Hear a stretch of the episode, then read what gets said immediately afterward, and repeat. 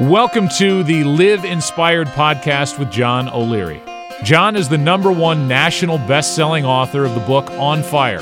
He's a world class inspirational speaker, and he's the host of the Live Inspired podcast. John interviews extraordinary individuals on their life story so that you can wake up from accidental living and more fully live your life story. Here's your host, John O'Leary. Well, hello, my friends. This is John O'Leary, and I am so happy to have you here joining me in the Live Inspired movement. On every Live Inspired podcast episode, I have amazing guests join me to share their story, their successes, their failures, their lessons, their life. You're going to hear profound and unforgettably inspiring stories, but more importantly, here it comes, you're going to have some real ideas to apply, to put into play, and to transform your own life. Before we dive into today, today's program, and by the way, it's historically important today. It's going to be amazing. Hang on for it. Before we talk about it, though, I want to invite you, if you haven't yet, to stay in touch with us online. We have a great community over at johnolearyinspires.com. It's where we keep all of our social links to Facebook and LinkedIn and Twitter and all the others. It's where we keep all of our videos, our blogs, information on speaking and writing, traveling, life, and past podcasts. You'll want to check it out. It's all there for you. johnolearyinspires.com. 30 years ago, a little boy named John O'Leary, same guy, found himself after being gone for 14 months from school being brought back to grade school. It was a very scary time. I'd been burned as a nine year old kid, was in the hospital for five months or so, spent a couple additional months rehabbing, recuperating, slowly getting better. And then a little boy gets pushed back into the classroom. And I remember that day in the station wagon being terrified of how people might respond to me. You, you see, I, I, left on a January uh, athletic and upright and, uh, you know, just normal, like everybody else. And then I come back 14 months later or so in a wheelchair, scarred, without fingers. And yet my classmates, instead of turning their backs on me or making fun of me, these little kids lined the street, I'll never forget it, with posters my mom pulled in with this wooden station wagon and classmates from my fifth grade class, but also from the fourth grade, third grade, second grade, all the way down to K, all the way up to eighth grade. The big eighth graders, man, 14 year old beasts, boys and girls, were lined up welcoming this little boy back into the community. It changed my life that day. I, realized that I may have been burned, but my life wasn't over. I, I could move on. I could, I could be accepted and embraced. I want you to contrast that with how the story from this episode today with our guest, Carlotta LaNier, unfolds. She grew up in Little Rock, Arkansas in the mid 40s, in the late 40s, and in the early 40s. Brown versus the Board of Education is going to be a case that touches her life because she is going to be one of the very first to come back into school as one of what's called the Little Rock Nine. She's going to be one of the very first. She goes back to Central High School in Little Rock, Arkansas. Through mobs, through protests, she's not wanted. The National Guard won't protect her. Troops are sent from the 101st uh, out of Washington, D.C. to protect this little girl, age 14, as she is brought day after day through the mobs, through the protests, through the name calling, through the hatred into school. And yet she goes on to not only endure school, to be embraced by some of her classmates, but to embrace life. During the protests and the marches and the the challenges that we face as a community with the name calling and the yelling and the diversity that we still have, I thought I thought what better time is there than now to bring on a champion of freedom. She is heroic she is celebrated. She is here to share her story. My friends, grab your journals, grab your hearts open both up as we bring in our most recent friend. Her name, Carlotta LaNier. Carlotta LaNier, welcome to Live Inspired with John O'Leary. Thank you. Carla, it is an honor to have you on our show and uh, historically relevant, incredibly accomplished lady. Take us back to not what you're doing today, but uh, mm-hmm. take us back to your childhood. Where, where'd you grow up? I grew up in Little Rock, Arkansas. I was born and raised there. Okay, and and what are your memories of Little Rock, Arkansas as a little girl?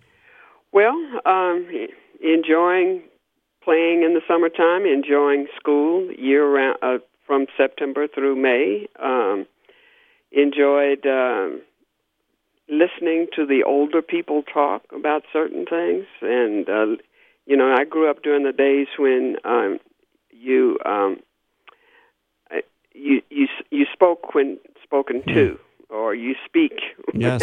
so, it, you know, it was not something that I was involved in conversation with older people, but I really did like listening to the the stories of my great uncles and aunts and uncles and aunts. Was was there one individual as a little girl that you were really dramatically and positively influenced by?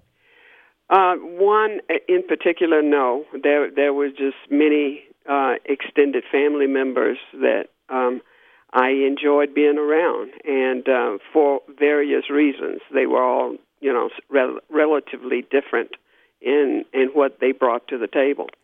So um, I just just soaked it all up. That's all. You realize that one of the reasons why we are so familiar with your name and your story is because you are part of an event and a group that that changed society. T- t- talk to me a little bit about uh, about uh, what happened in Arkansas as a 15 year old girl as you're going well, back to school. Actually, it was as a 14 year old. I that that's the only um, uh, difference that I have with the others. I'm the youngest of the group, and and it's always kind of funny when we get together um, because they pretty much control everything. they so still do, huh? I, I just listen, right? I uh, I was uh, 14 years of age in the ninth grade, and in the spring of '57, and um, I had the opportunity to sign a sheet of paper um, that uh, my homeroom teacher uh, sent around. He came in with a, a bulletin, and halfway down. Um, reading the bulletin to the, the class, he said, "Any of you who lives mm. within certain uh, street boundaries and have any intentions of going to Central High School in the fall, please sign this sheet of paper." And he put it on the first desk. Yes. And it just went around the room, and when it got to me, I immediately signed it and gave it to the person behind me. Did you know what you were really signing? Yes. I mean, you understood the significance of this event? Oh, I did because um, I had been waiting since 1954 to to to go to a a school in my neighborhood uh, that was closer, and uh, I knew what Brown v. Board. Uh, we discussed that in in my classroom. We discussed it at home. We discussed it in church and the YWCA. I mean, we I, I knew what that meant, and um, I thought sure that we would be going to a neighborhood my, my neighborhood school um, the fall of 1954. But then when the um, school board had said that they would abide by the decision of the Supreme Court, yes. but they would have to put a plan in place.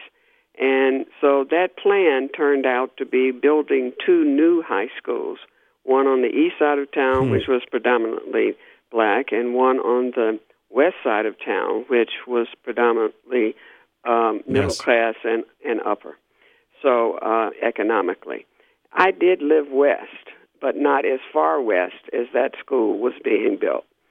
So I passed Little Rock Central High School every day going to my black junior senior high school. And um, I knew what was in that school, and uh, I it, it it was just a, a situation for me is that I looked to go to Little Rock Central High, yes. and it I had a right to be there because the Supreme Court had given me that right, and the laws were in place, and I had grown up knowing that if you stay within the law, yes, you you stood a better chance. Let me put it that way. Not that it, it all worked to your advantage. but anyway. Uh, on September 4th, 1957, I, b- I believe you make the first attempt to make your way into this new school. Yes. T- talk about that. Uh, September 4th um, was actually um, uh, one. The first day was really September 3rd, where uh, we were asked not to come that day but on that is when the governor came on on um, the television that evening and said that he was um, bringing out the Arkansas National Guard to protect the citizens of Little Rock. Well, I surely considered myself a citizen. My fa- father paid, paid taxes just like everyone else. And anyway, um, on September 4th, my mother dropped me off at the at the location that had been described, a block away from the school. And I met with the other uh, students who were going. And then there were some ministers, Mm-hmm. L- Little Rock Ministerial Alliance, um, uh, a group of ministers there. One was my um, uh, minister, along with um, uh, a c- couple of white ministers and a couple of uh, uh, Negro, as we were called at that time, Mm-hmm. uh, ministers.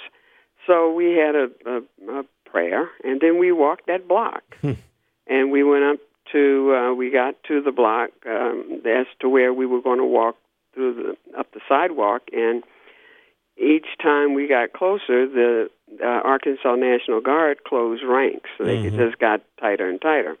So finally, the um, Hmm. uh, commanding officer uh, came up and and spoke to the white minister and said, um, "You, you know, you need to turn around and take these kids back home." And that is when I think Ernest Green said, "You- "You're not going to let us in." And I couldn't believe that Yes. because I I just knew that we had a right to go to the, to the school. We had signed up to go, even though the 39 that I thought was going to be there, it turned out to just be our little small group. Yes. So uh, we had to turn around and we walked away. Now, in the meantime, across the street, there was a lot of uh, gathering of of name, you know, people calling us names and all that sort of stuff. But I I really was not afraid because the guards were there, and I truly did think that they were there to uh, protect the citizens of Little Rock. So I just felt if there was anything going to go wrong, these guys that are your back. lined up here will take care of that. and they're the ones that turn you around. I understand that Right. the, the the mob mentality grew from over the time, Yeah. over a period of. You're right. From from that time on, um, September 23rd was our next yes. um, day to go um, that we attempted to go. In fact, we did go.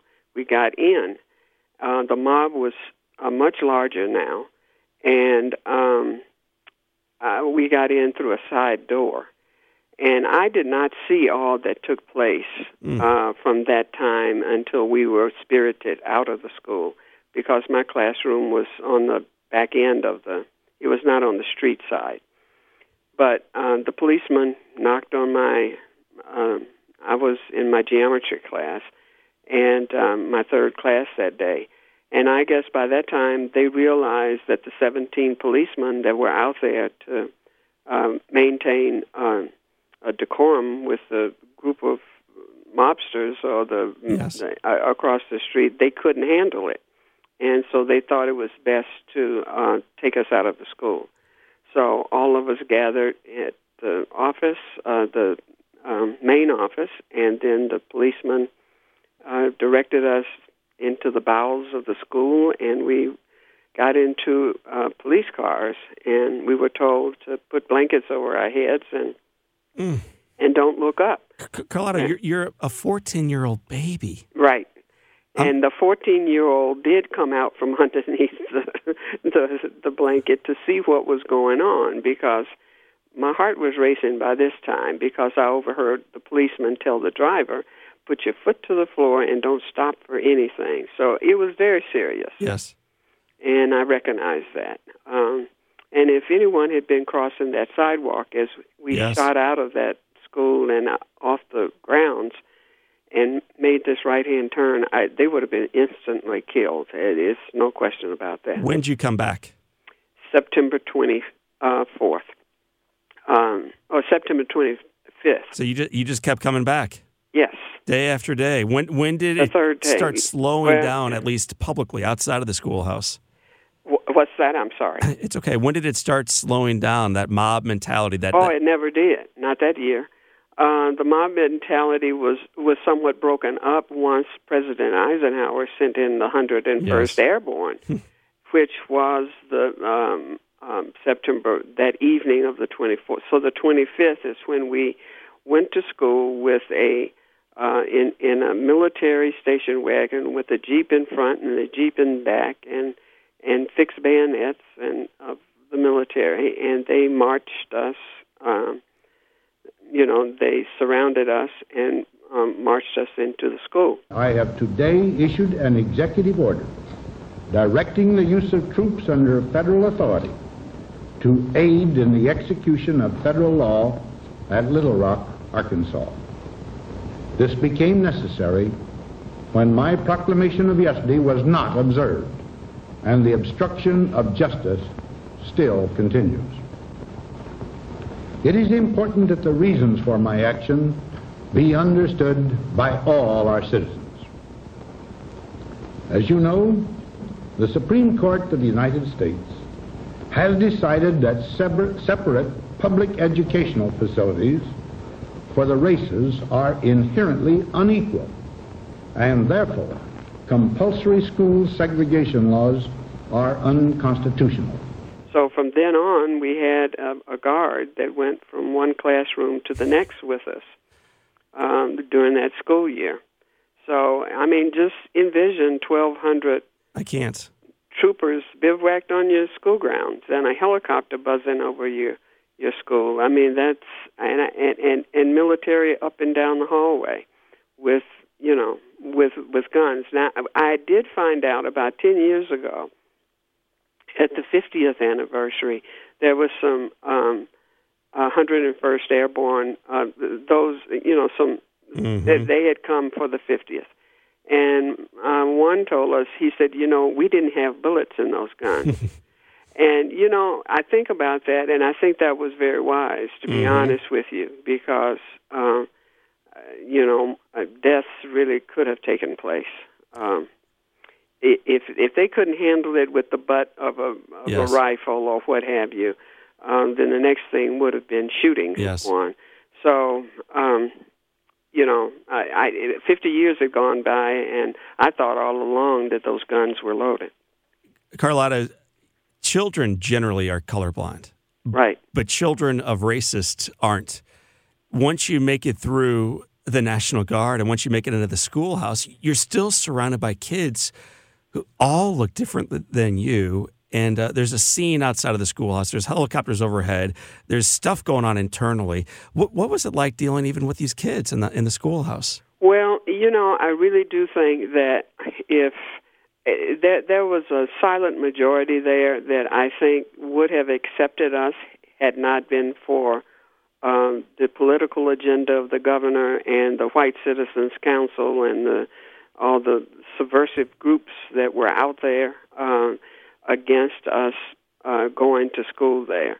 Um, a lot of the kids would look away, but Yes. then there was a a a group that made it their business to Yes. make it miserable for us every day. And uh, they walked on the back of my heels until they bled. Mm. Um, you know, if you dropped your books, you learn how to put your rear to the wall so that they wouldn't. Once you got kicked in the rear, from picking up your books, you you realize um, what you needed to do. So I, I had to learn a lot of defensive mechanisms that that you know on my own.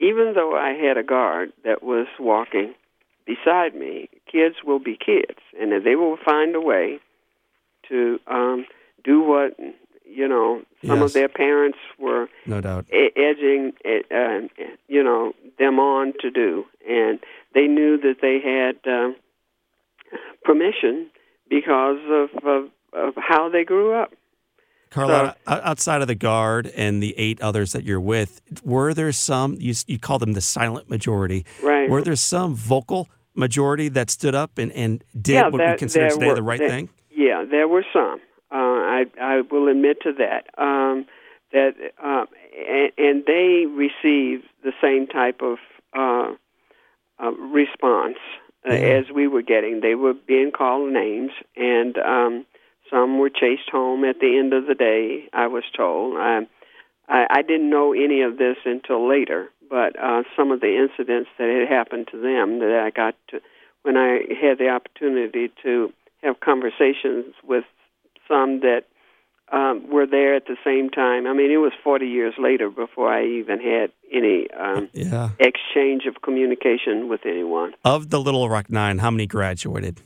Uh, well, we all graduated, but not from Central. Okay. Uh, uh, Ernest Green was the first. He was the cent- uh, that year, the in 1959. The I mean 58, the 57, 58. He was the only senior in the group, and he graduated. And then the schools were closed the next year, and then Jefferson Thomas and I went back as seniors in the year 59, 60. So it was really three of us who participated in graduation exercise. The others received their high school diplomas from other places that they eventually went to, such as out in California, Mhm. in Kansas City. Um, I do think that two of the nine that had, when the schools were closed, they were being seniors and they wanted to graduate. So. I, they took correspondence courses like I did, and um, and did some some type of of extra work in other school systems in other states to get the credits they needed, and I think their diplomas were mailed to them. Carlotta, you're 14 under a blanket, uh, peeking out at a, a scene that I can't even imagine today. Mm-hmm. You're walking around from class to class being kicked and called words that I can't imagine today. Right.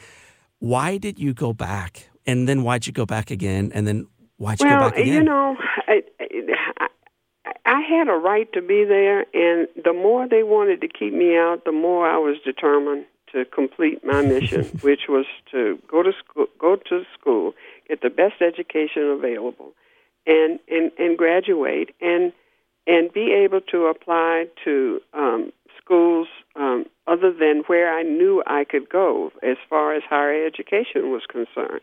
So I wanted the same opportunities as the next person. Uh, I was no different, other than skin color. I, I worked hard to to do well in school, even before I went to Central.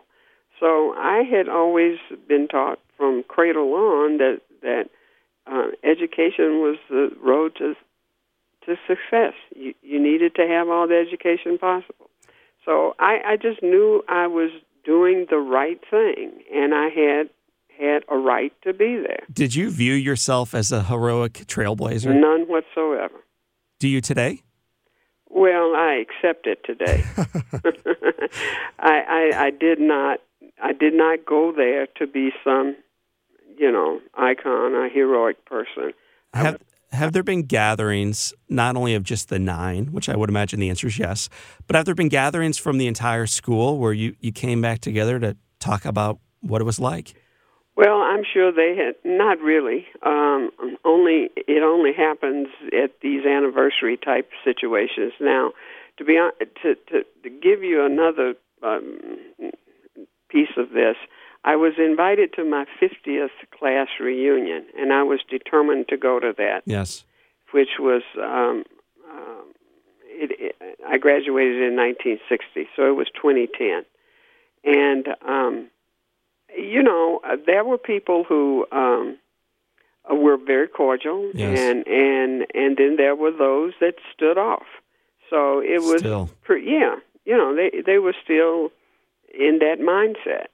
So and and um, you know that that that was fine. I mean, uh, I was determined to to go to the 50th class reunion. As I said before, I, I think they've been having class reunions before the 50th, but that's okay.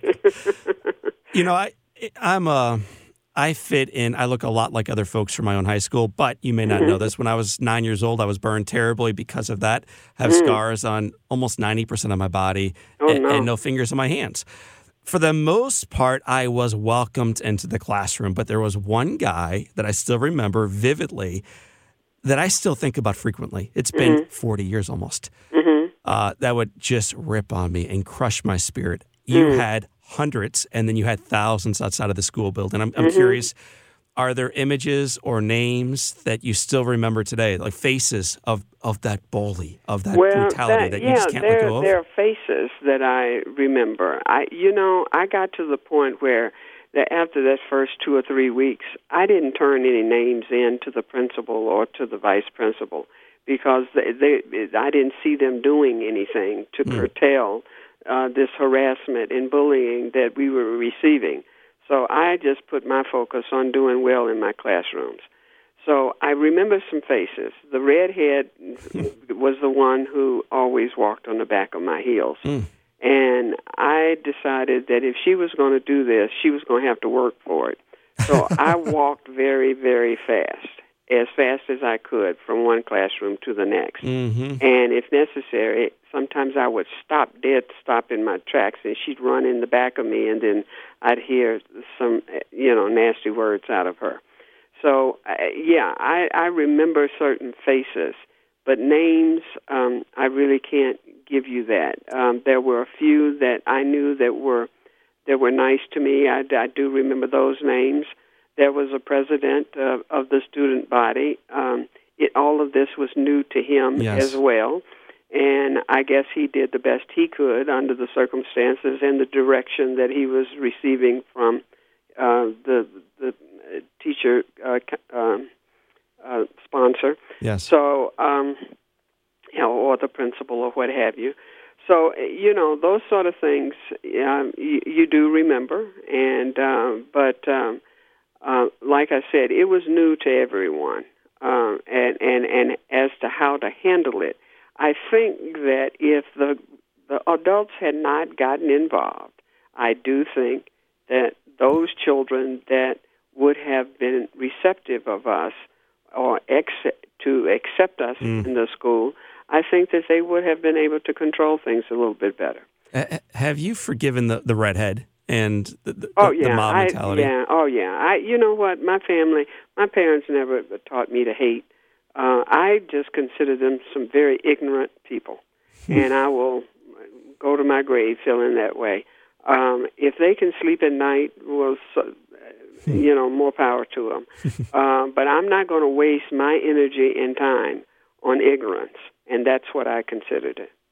You don't waste time, from what I understand. Even today, you are extremely active still in the community. Yes. Tell us what you're doing today. Well, I have been involved in many things. I, I've been on the board of uh, trustees at a couple of uh, higher education um, schools, University of Northern Colorado being one, and Iliff School of Theology another. I've been on the board of Colorado AIDS Project. I'm involved in a national organization of women called the the Links Incorporated. Uh, uh, I I do uh, I, I I go and, and help out in elementary schools. I do a lot of speaking engagements uh, at universities and so forth. I just left University of Nebraska last week. I'm going to University of Central Oklahoma uh, next week. Um, I'll be in Des Moines, Iowa, speaking to a um, organization uh, banquet. So I do a lot of that, and I have written a book called A Mighty Long Way: My Journey to Justice at Little Rock Central High School. And because of that book, I get a lot of speaking engagements to come and and speak to groups. I just uh, was up in uh, the mountains, the Rocky Mountains of Colorado, um, speaking to uh, 300 uh, young people on diversity and inclusion. Um, to um, that they are starting. Um, uh, their high schools are trying to um, uh, encourage uh, people to be more open Yes. uh, and and and engaging of people who are not who don't look like them. So um, I was asked to give the keynote to that, and I did. So I do a lot of things on that nature uh, uh, regarding that. I have two grandkids, and I, I really do need to start spending a little bit more time with them.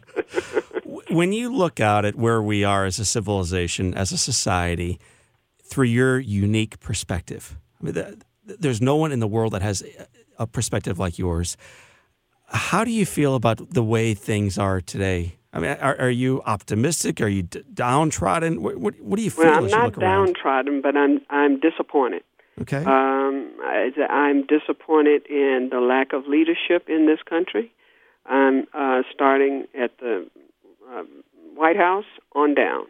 I'm I'm disappointed in people who have just assumed that everything is fine, and they're not speaking up when they should be.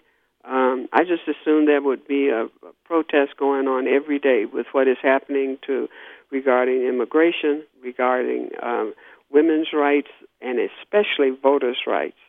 Uh, I, I'm just, uh, you know, it's almost it's it's like history repeating itself. All of these things that we have fought very hard for, and have uh, gotten laws changed for the better, uh, yes. the betterment of our country for all people, are being questioned today, and and and tried to to be turned around and being uh, repealed and so forth.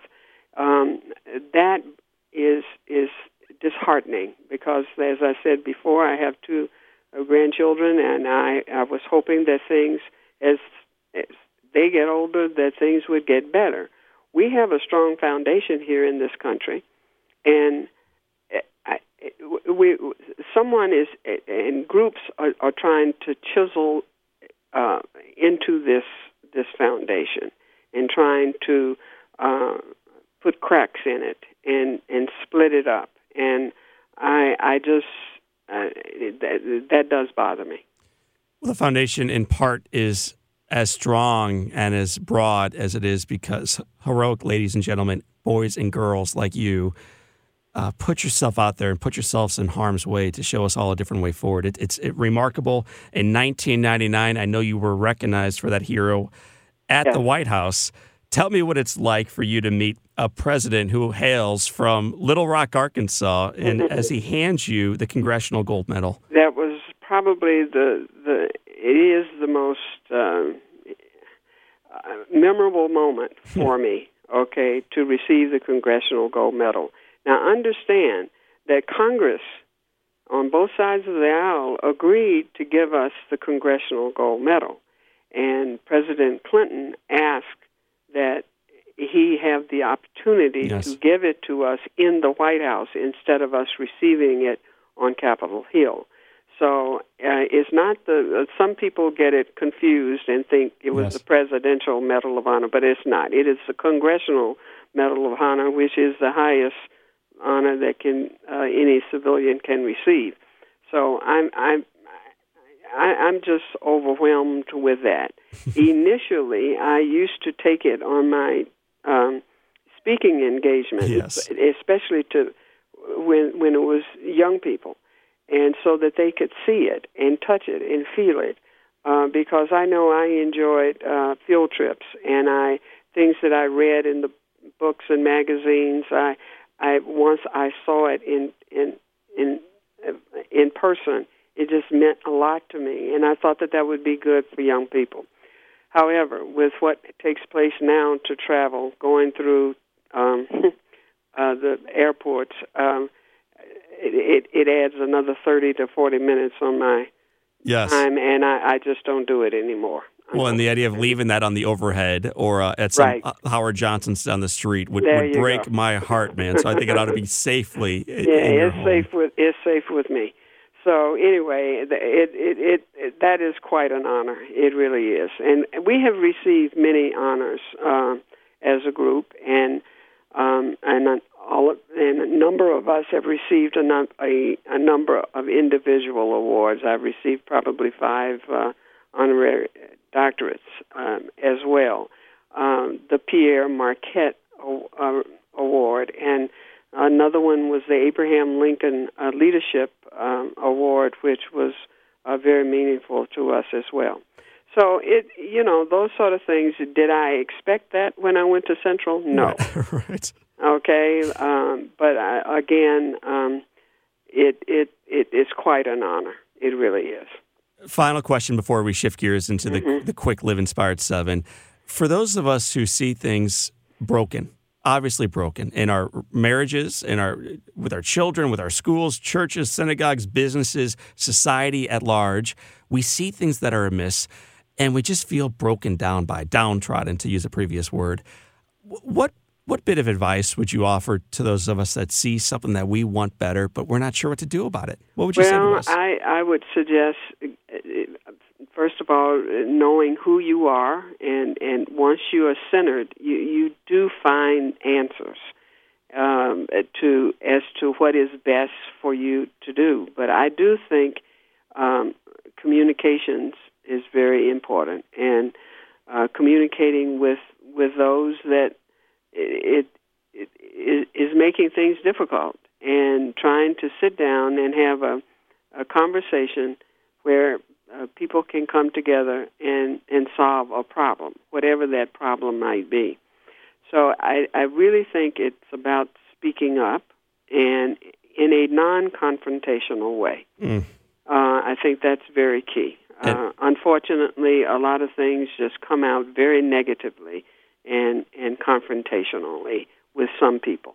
So yes. I, I would just suggest to try to do it in a calm calm manner.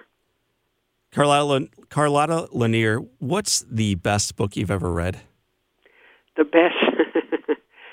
um, I, I was asked this question not too long ago.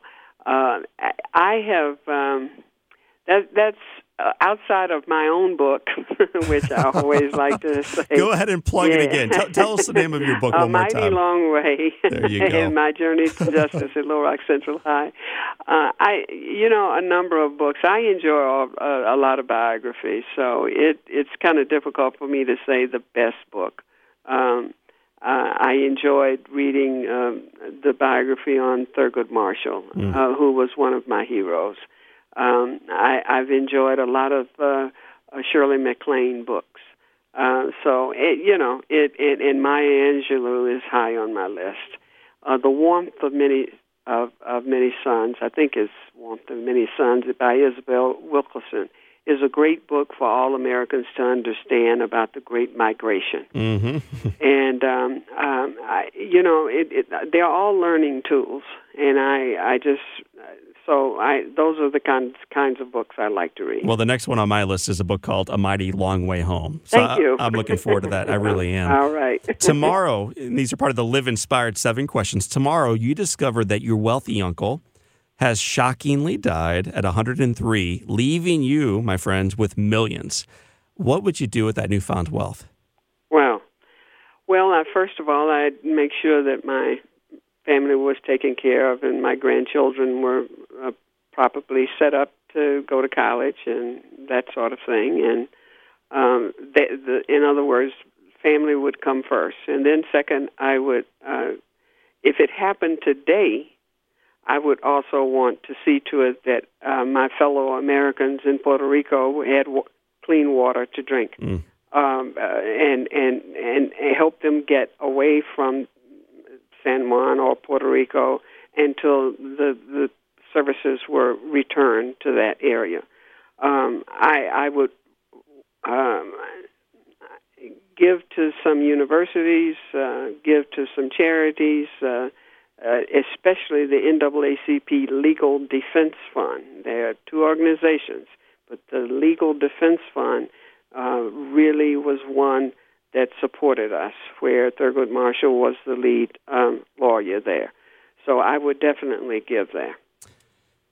If your house caught fire and all living things, people and pets, are already out, and you have an opportunity to run in and grab a single item, just one thing, what would you run in and grab? My Congressional Gold Medal. So I, I've never seen one. Describe it for me. It is extremely heavy. Um, it's not one that you put around you. And the, the, you know, this this is a metal. It is solid gold, and uh, it ours and and each one will have a different picture on it.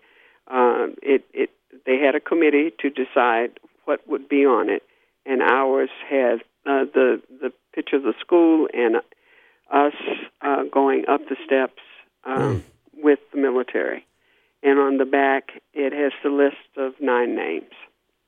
Carlotta, do you have a picture of that? Yes, I do. Can you? Would you share that with us, and I'll, I'll put it online so our friends can see it. Okay, I will. Um, I'll. I'll. I'll do that. Uh, we we would I would love it, and I know a lot of our listeners would love to see it Sure. too. It's incredibly beautiful. Okay. If if you personally could sit on a bench overlooking a beach on a gorgeous day and have a long conversation with anybody, living or dead, who would you want to be hanging out on that park bench with? Mm. Hmm. Well, there's so many people. Who would I individual? Okay, an individual that I would love to just sit there and talk to. You got all day. Yeah, and had all day to talk about it. Oh, I I still think Thurgood Marshall would be one. Hmm. Uh, someone that uh, who who had to defend uh, so many Yes. the masses. So, yeah, uh, I, I either either Marshall or I have you know I've spoken with so many. Not that I've you know such as Clinton and President Clinton, President Obama, President Bush. I, I've had some great opportunities to talk with them. So, um, any other person outside of of those sort of things, I don't know. Maybe my grandfather Hmm. again, who has passed on. Awesome. hmm Well, I look forward to you having the day, not too soon, but No. having the opportunity to talk to Grandpa again and Thurgood Marshall and others. Right. Just a couple questions left. What would you tell your 20 year old self?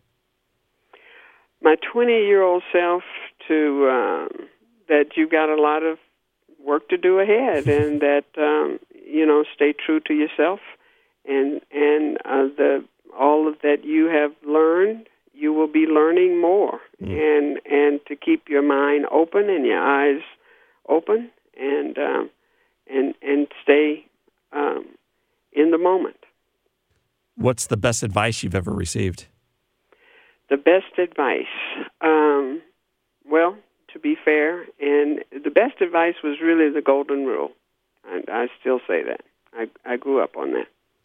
Do unto others as you would have them to do unto you What an important thing to remind ourselves when we're going through life, whether through the riots or through the coffee shop, to just simply do unto others the way you'd have them do unto you. right. Well that's what i would that that's how i feel. Uh, i would i would keep that in mind um, that uh, to to be fair with people. My final question to you, my friend, is it has been said that all great people, and there is no doubt today we are interviewing one, can have their lives summed up in one sentence. Carlotta LaNier, how would you want your one sentence to read? Oh, I would say that um, when I make a commitment, I I see it to the end. Carlotta LaNier, you made a commitment as a 14 year old. You are still seeing it through to its end, and it has been an absolute joy 60 years after you originally made that commitment to be with you on the air today. Well, thank you very much, and I uh, thoroughly enjoyed speaking with you too, John. My friends, that was Carlotta LaNier. This is John O'Leary, and today is your day. Live inspired. Well, my friends, I think history does indeed have a way of repeating itself. But luckily for us, if we have great examples like Carlotta and those around her and around us in life, we will be encouraged not to repeat the mistakes from yesterday, but to learn from them and to do work, to do relationships, to do community effort, to, to, to do school, to do life even better afterwards. I think this is true across the board in communities, but it's also true in our life. Part of the reason for this podcast is to wake up from accidental living so that we can learn the lessons from our past and to do our life even better going forward to truly live inspired. We have the honor of bringing these guests into your living room, into your cars, into your earphones, into your lives. If it moves you to the same degree that it moves us to share these stories, do me a favor share it online. Tell your friends on social media Facebook, Twitter, in the back of wherever you may worship or work or drive, hang out, work out, what you're checking out. That, uh, yeah, the news has a lot of negativity. And yet there's this Live Inspired podcast where we talk about some of the challenges. But instead of living in the challenges, we talk about solutions. Solutions across the board, but solutions in our own backyard, including the reflection in the mirror. My friends, share the website, share the good news. They can learn more, and so can you at John O'Leary Inspires.com. Thank you for checking it out. Thank you for being part of our Live Inspired community. My friends, for this time, and until next time, this is John O'Leary, and today is your day. Live inspired.